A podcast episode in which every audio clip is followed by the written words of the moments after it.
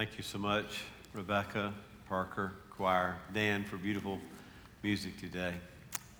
Let's begin with a special time of prayer. Father, we are a broken people dwelling in a broken world.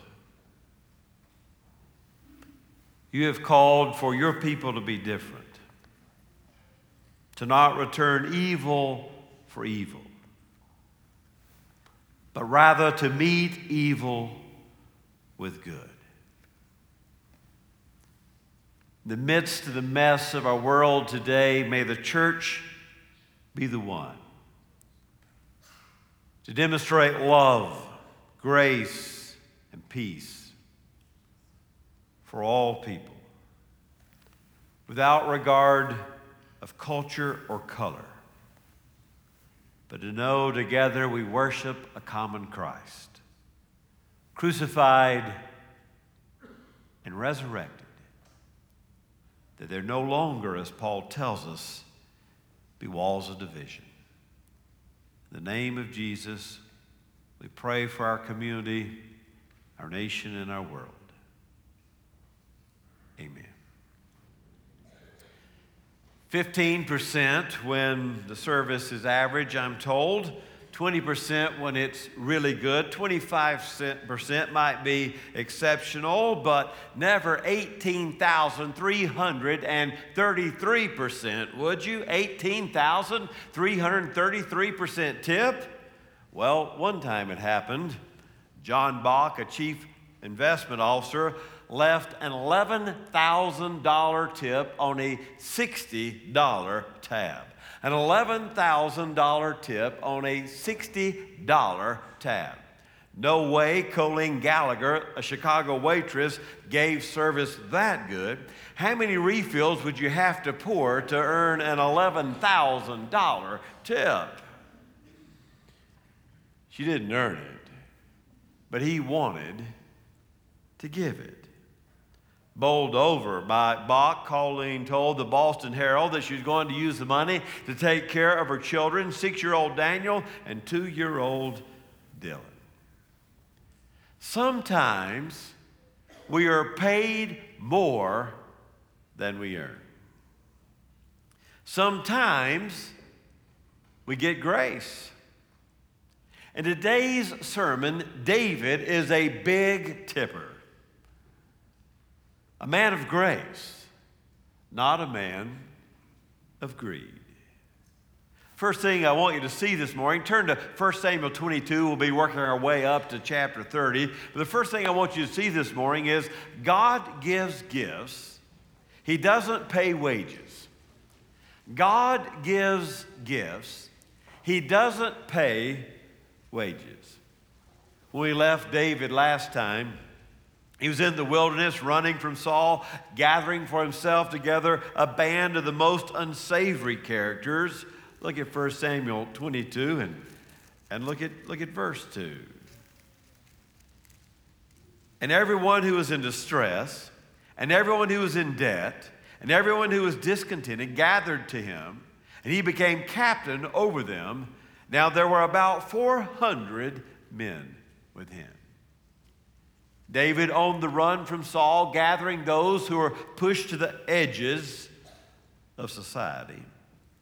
When we get to our, our, text today, in chapter 30, David has grown from 400 men to 600 men. Here, David is probably in his 20s, running around in the wilderness, a real outlaw from the king with a price on his head. What has David done to deserve this? He's been loyal to King Saul. He has even put down Goliath, the giant. He is the son in law to the king. He is best friends with the king's son, Jonathan. But the women sang, didn't they? And Saul could never forget it, could he? Saul has slain his thousands, but David his ten thousands. Saul has slain his thousands, but David his ten thousands.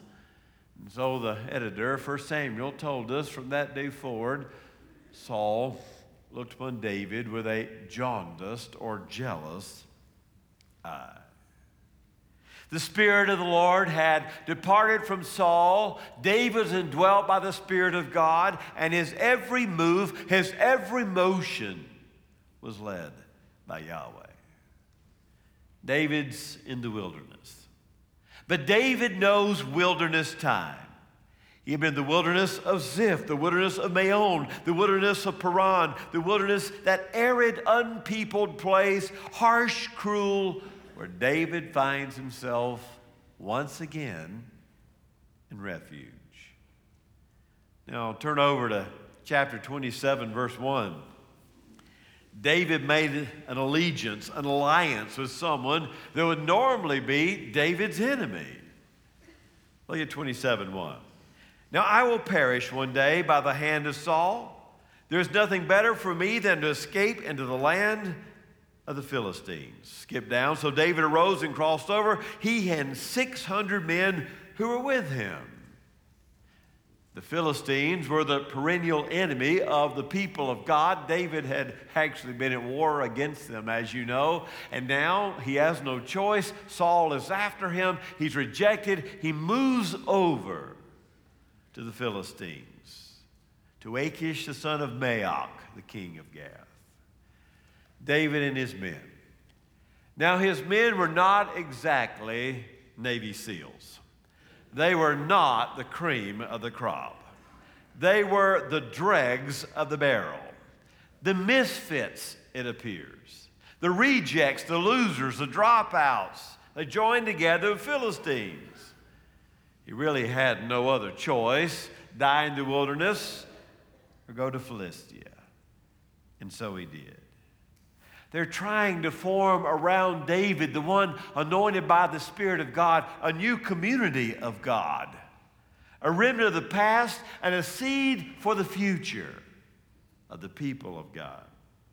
Now, those in David's army were not set apart by their glorious past, not at all. They wanted to forget their past, they were ashamed of their past.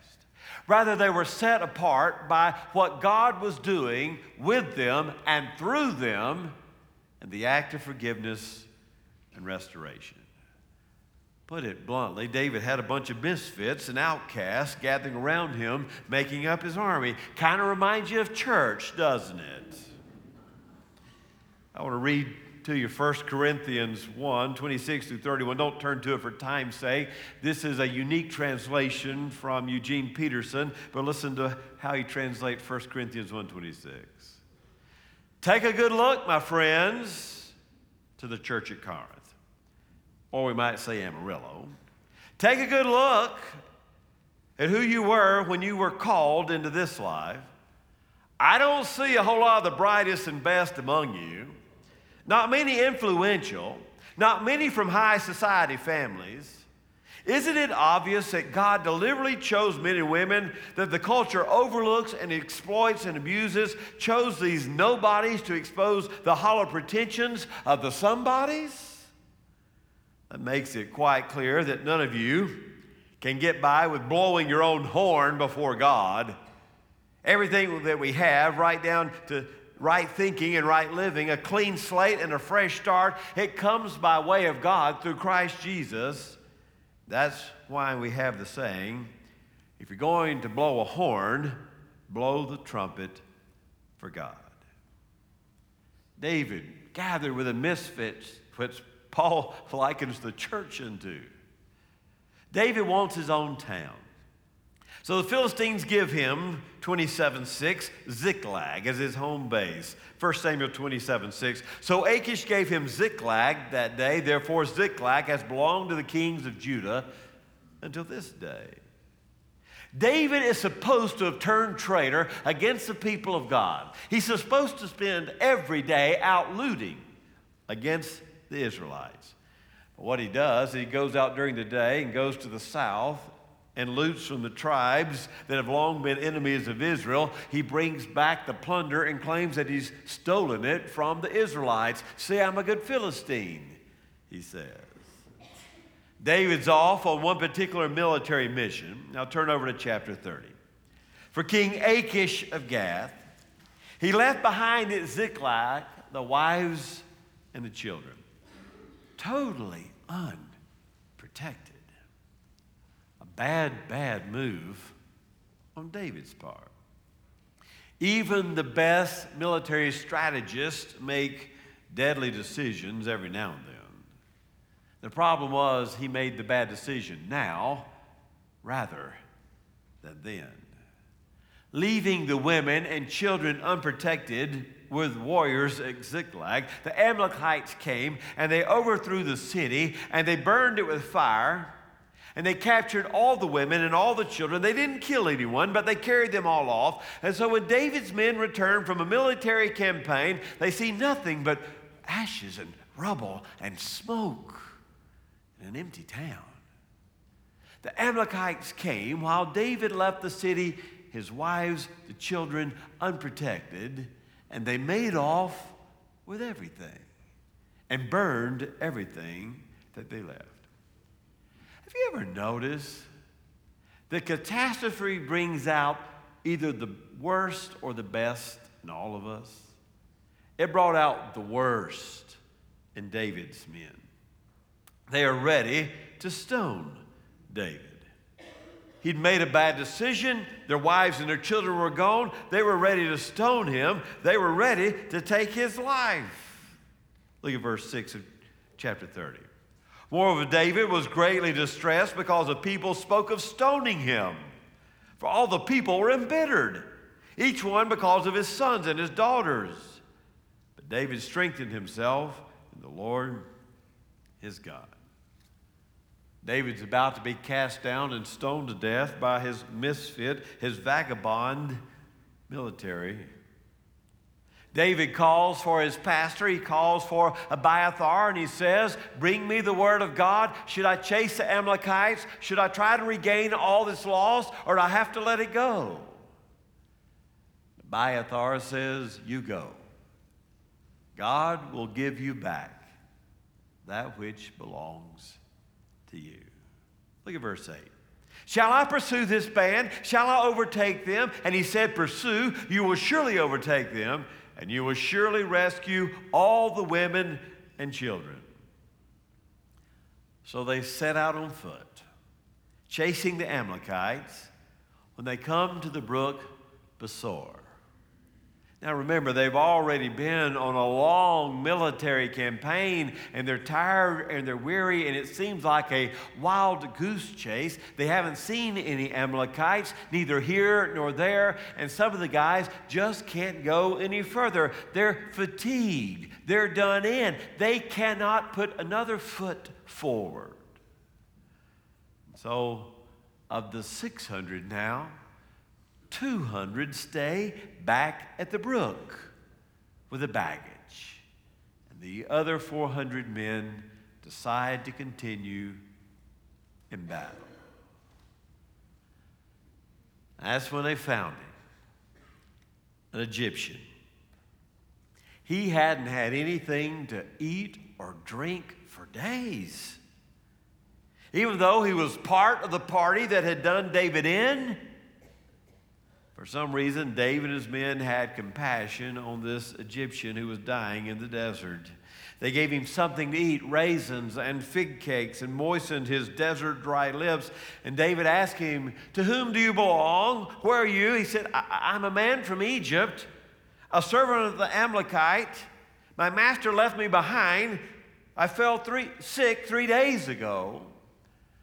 When everything was going well, his master had use for the Egyptian.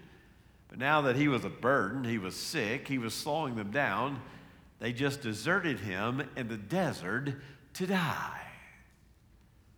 And David says, Would you tell us where the Amalekites have gone? Now, I imagine this Egyptian has a few axes to grind against the folks who left him in the desert to die, and he says, You bet I will, if you won't hand me back over to my master. They had left him in the valley as vulture meats. Yeah, I'll tell on them. What do you need to know? David gives grace to the Egyptian. He had received God's grace, and even as he received grace, now he gave grace. Isn't that the way it ought to be?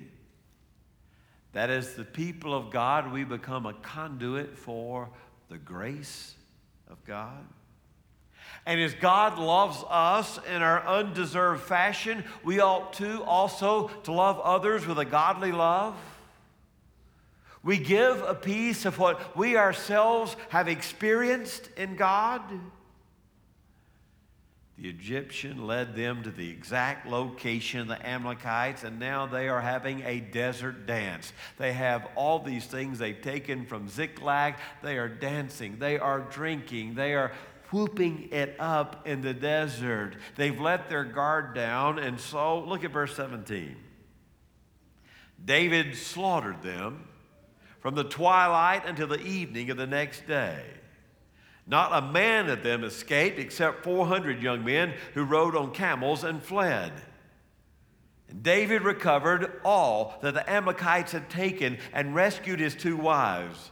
But nothing of theirs was missing, whether small or great, sons or daughters, spoil or anything that they had taken for themselves. David brought it all back. Now, the same people who a moment ago were ready to stone David are now singing a new song. This is David's spoil. This is David's spoil. This is David's spoil. Now, you know, David did just take what they'd taken from him. He took his stuff and their stuff and was coming back with double amount of goods and beasts of burden. It seemed like an absolute victory until they came back to the brook Besor. Now, who's back at the brook Besor? The 200 men who were too weary to do war. They were standing, waiting with the baggage. How delighted they were when they saw their wives and children returning back to them. And, that, and that's when it's happened. The story comes in verse 22. Look at it. Then all the wicked and worthless men among those who went with David answered and said, Because they did not go with us, we will not give them any of the spoil that we recovered, except to every man his wife and his children, they may lead them away and depart.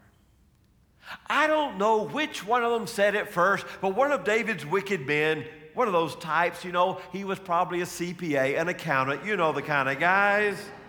Now, fellows, you can have your wives and your children back when it comes to the spoils of war. Since you didn't go to battle, you don't get any booty. It's it. You get nothing. But David brought to their attention guys, all this is a gift from God.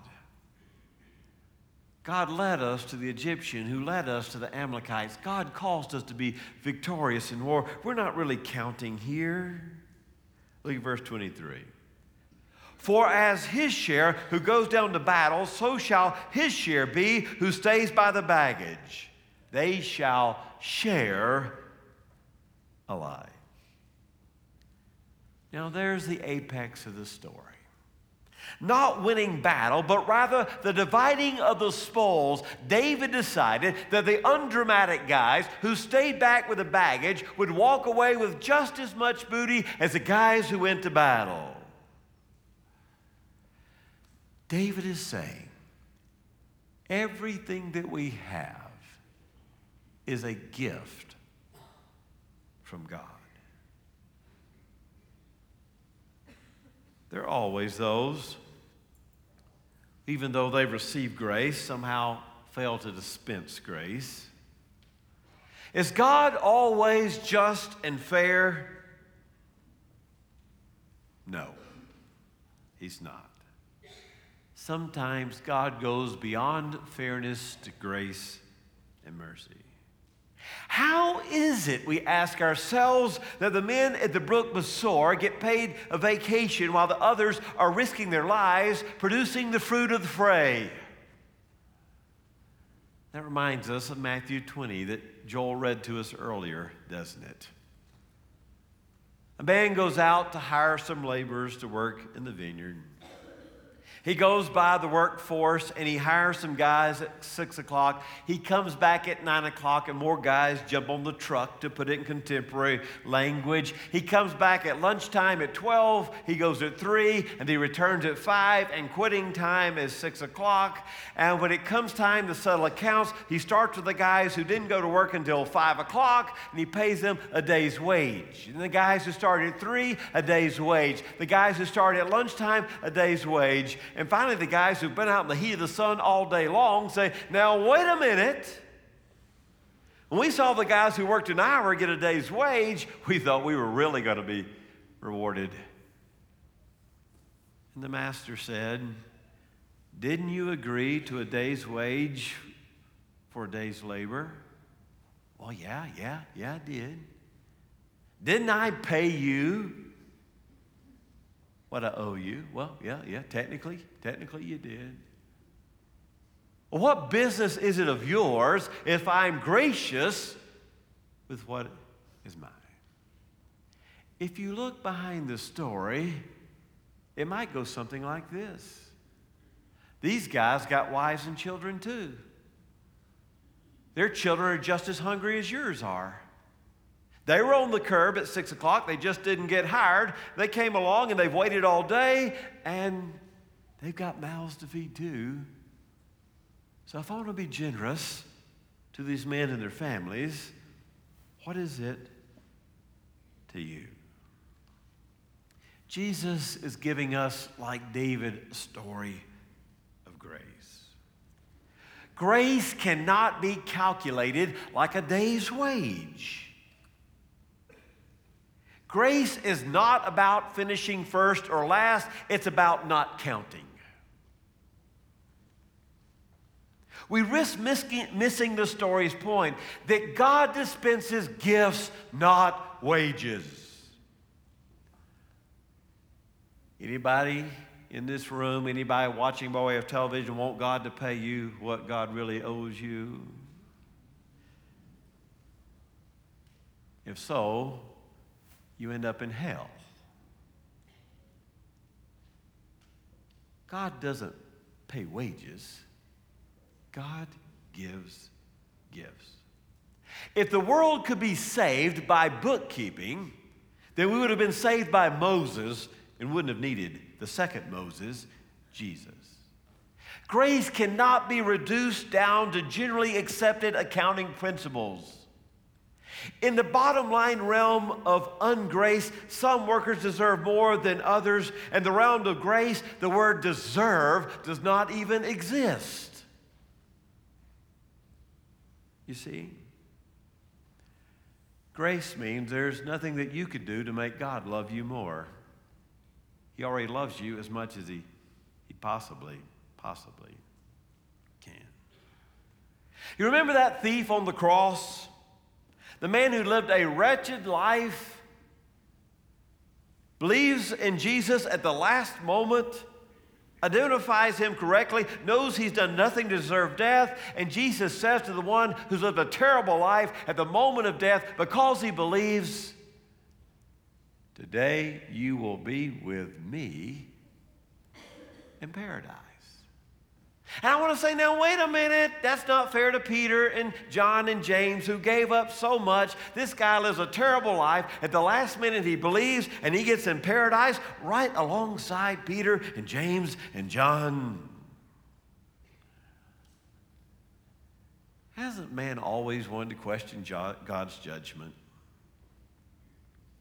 Grace is found with David at the brook Besor. Grace is found in the master's overpayment of the workers. Grace is found in the father's joyous uh, uh, attitude, throwing a party when the prodigal son returns home. Grace is found when Jesus forgives a woman caught in adultery. And grace is found when he heals on the Sabbath rather than keeping the law. And it is found in his acceptance of the unacceptable. And thank goodness is found in his story with me and with you. Very quickly, there's a second thing I want you to see. When God is being gracious, we're being jealous. When God is being gracious, we're being jealous. Guys, you can have your wives and children back, but you're not getting anything because you didn't wage war. How can you pay that guy the same thing you're paying me? I've worked all day, he worked one hour. When God is being gracious, we're being. Charles L. Allen in The Miracle of Love says he has a fisherman friend who told him you never need a top on a, a crab basket. Because if one of the crabs is making his way out of the basket, the other crabs will always reach up and pull him by the leg and yank him back down. Don't need a top. Crabs, I don't know if it's jealousy or what it is, but crabs will never let another crab escape or have anything better than they have. No worries. We act like crabs when God is a God of grace. They didn't help win the battle, they don't get the booty. The one who went to battle, the one who stayed with the baggage, will all be the same. David steps in. He steps in like Jesus, a man of mercy and grace. How would it change your life? How would it change my life? If I became not only a recipient of God's grace, but a giver of God's grace. I, ro- I really probably could have been an accountant. I like things straight and square and balanced too. I like to keep up with it all. How would it lift our burdens if we left all of that to God and just simply received His grace and gave His grace? Unearned, unmerited, based on gifts and our relationships, and not on wages. Let us pray.